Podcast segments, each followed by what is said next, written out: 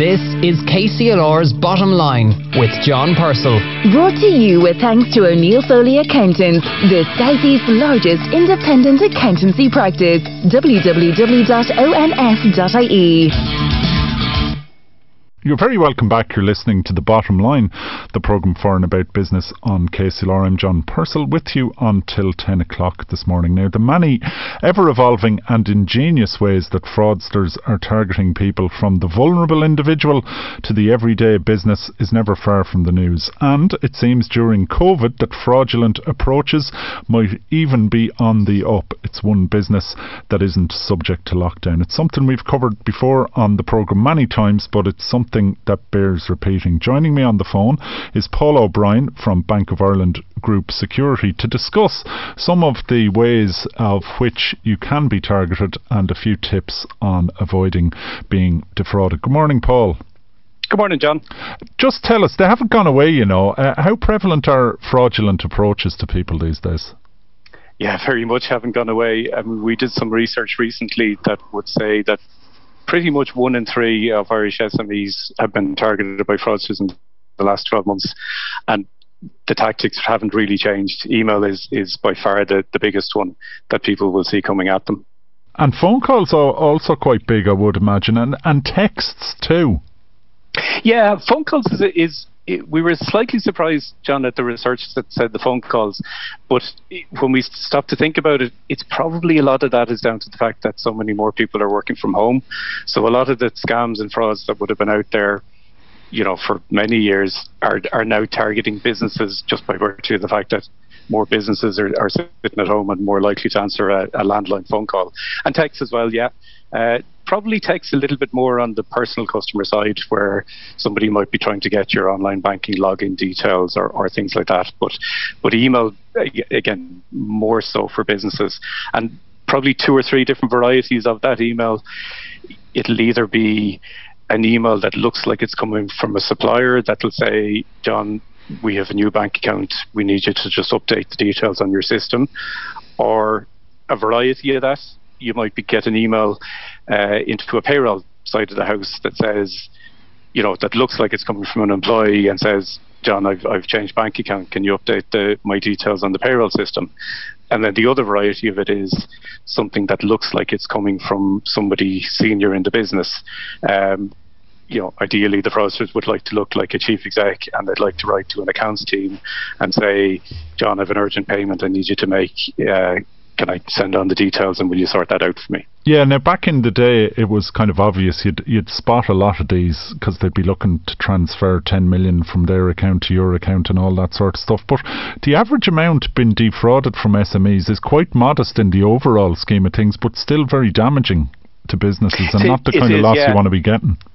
Yeah, and, and and again from the research, what we found out was it was somewhere around four thousand euro. I think that's obviously an average, but what's behind that is the fraudsters will tailor it to the kind of business they're dealing with. Uh, you know, so they know there's no point in, in asking the local plumber for 10 million um, unless he's a very successful plumber. So they'll ask him for, you know, 2,000 euro or 1,000 euro. So they, they'll actually tailor it and they'll be quite specific in what they try and do. Ultimately, they'll obviously try and get away with as much as they can. But as you said, even those amounts, the, the three or four thousand average that we see, can have a huge impact on a business. Yeah, and, and that word tailoring there, that's quite worrying, really, because uh, my perception is that they used to be sending out like 10 million emails and, you know, one person would fall for it, but they're actually getting quite micro targeting towards business. In some cases, yeah. No, I wouldn't like people to get too worried that you know they're, they're been very specifically targeted. So some of it will start off quite general, um, and then as people, as and when somebody might react, it might get tailored a little bit more. So, for example, there might be 10,000 emails might go out. 9,950 people might just delete it and ignore it.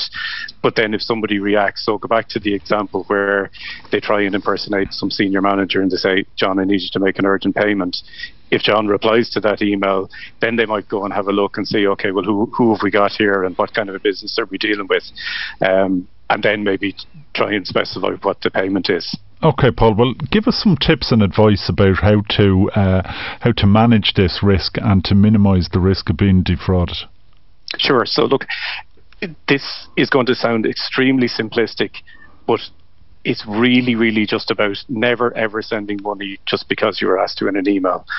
Always check in person or with a quick phone call with the person who sent that email or the person who looks like they sent the email. So, you know, in the good old days when we're all sitting in the same office, walk down the floor, shout across the room, say, you know, John, I got that email.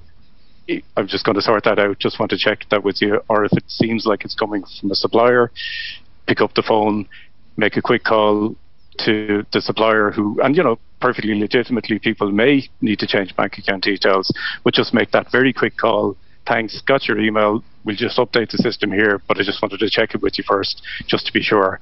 And, you know, again, as I said, it sounds very simplistic, but that very, very simple point of never send money somewhere just because you're asked in an email, pick up the phone, make a quick call, it can save you a world of trouble. Yeah, and just to confirm that, because after the last time I covered that issue, somebody said that they had done just that and prevented a fraud.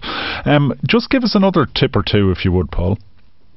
So, I suppose people sometimes get a bit hung up on, you know, what will the email look like, or you know, will there be spelling mistakes, will there be brands?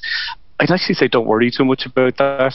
You know, if spelling mistakes were the only thing that we're saving us, it's very easy for somebody to fix that. And even, you know, with a brand, it's very easy to go onto somebody's website and just copy and paste a, a logo or a brand.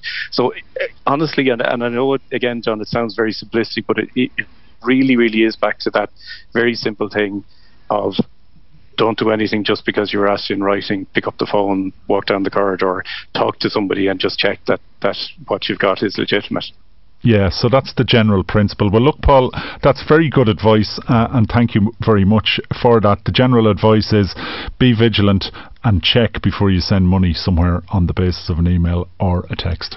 Absolutely, that's it, John. And if and if you do that, as I said, it's it's a very simple thing to do up front, but it'll save you a world of trouble down the line. Okay, Paul. Thanks very much. Thanks, John. Paul O'Brien there from Bank of Ireland giving us some very good advice. And do remain 100% uh, vigilant. The bottom line on KCLR with John Purcell. Brought to you with thanks to O'Neill Foley Accountants, the Southeast's largest independent accountancy practice. www.ons.ie.